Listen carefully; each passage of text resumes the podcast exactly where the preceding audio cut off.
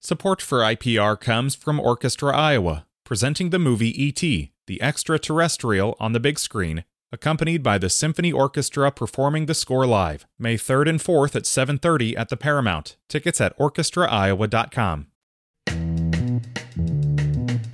Today is Tuesday, it's the 6th of December. This is Here First from IPR News. I'm Clay Masters.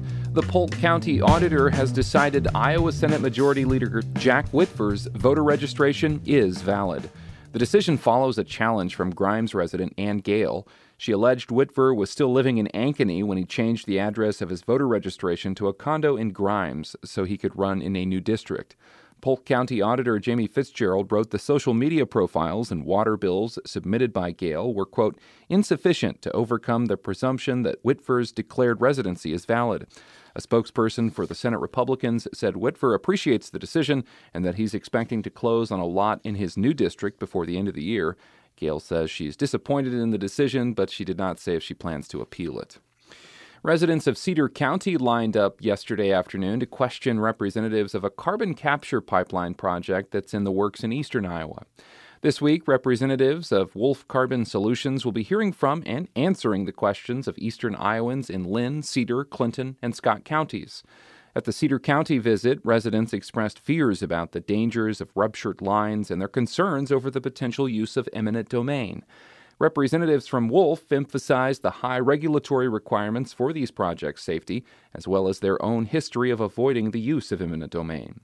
Geri Huser is the chair of the Iowa Utilities Board.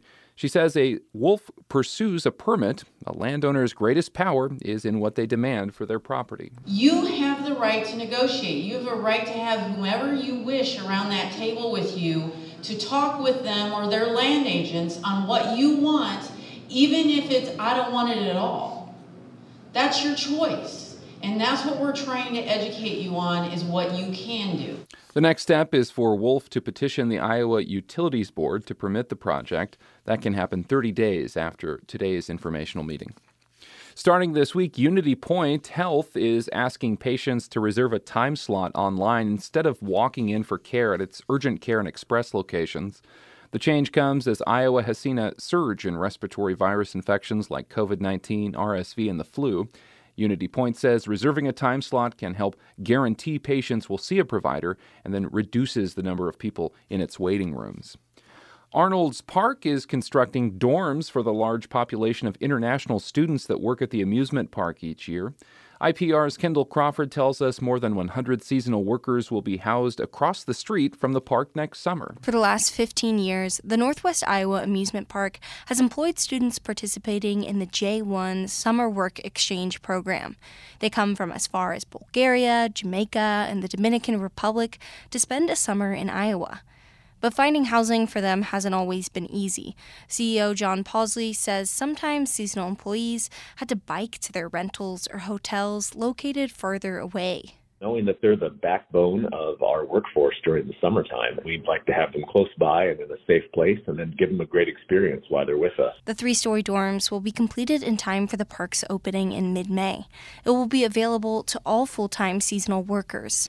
And the U.S. Department of Education has reached a resolution in a racial harassment investigation of the Ottumwa Community School District.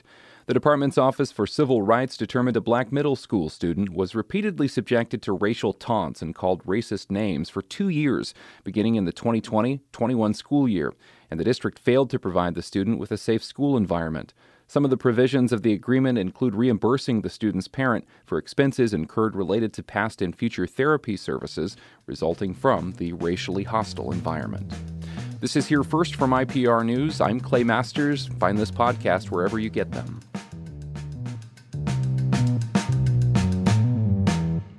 Support for IPR comes from the Healing Room at Upstream Functional Medicine offering medical spa services that support the body's natural ability to detoxify from environmental challenges. Learn more about the Healing Room at upstreamfm.com.